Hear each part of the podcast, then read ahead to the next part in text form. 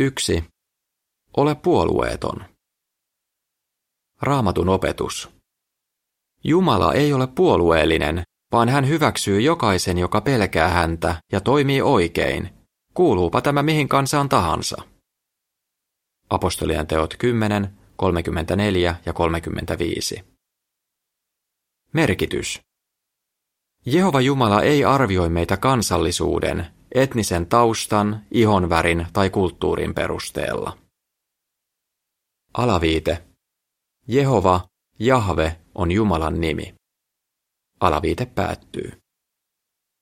Sen sijaan hän ottaa huomioon sen, millä on todellista merkitystä, meidän sisimpämme.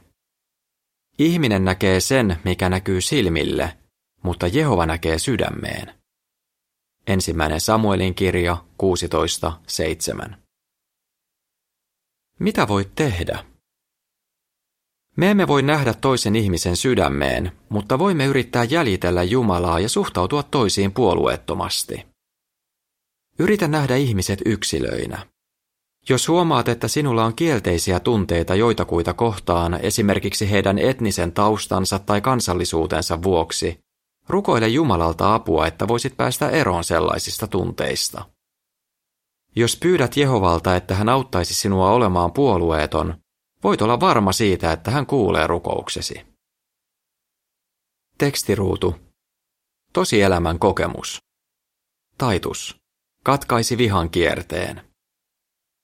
Taitus kuului väkivaltaiseen jengiin, joka vastusti sortavia rotuerottelulakeja.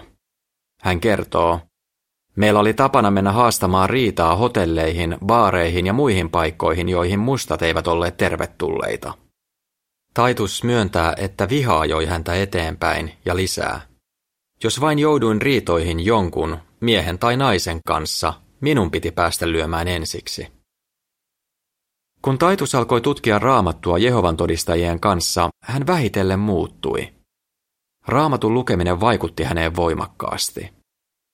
Aivan erityisesti häntä kosketti lupaus maailmasta, jossa kuolemaa ei enää ole, eikä surua, valitusta eikä tuskaa enää ole. Ilmestys 21, 3 ja 4. Vihasta eroon pääseminen oli taitukselle kaikkea muuta kuin helppoa. Minun oli erittäin vaikea muuttaa ajattelu- ja toimintatapaani, hän sanoo. Häntä kuitenkin auttoi apostolien tekojen luvussa 10 jakeissa 34 ja 35 oleva ajatus siitä, että Jumala on puolueeton. Taitus kertoo. Vakuutuin siitä, että Jehovan todistajat harjoittavat tosi uskontoa, kun näin, että heidän keskuudessaan valitsee rakkaus rodusta ja ihonväristä riippumatta. Jo ennen kuin minut oli kastettu Jehovan todistajaksi, eräs valkoihoinen seurakuntalainen kutsui minut kotiinsa syömään. Se tuntui aivan epätodelliselta. En ollut koskaan ennen istunut rauhassa valkoihoisen kanssa, saati sitten nauttinut hänen luonaan ateriaa. Kuuluin nyt aitoon kansainväliseen veljesseuraan. Taituksesta lisää vartiotornissa ensimmäinen elokuuta 2009 sivuilla 28 ja 29.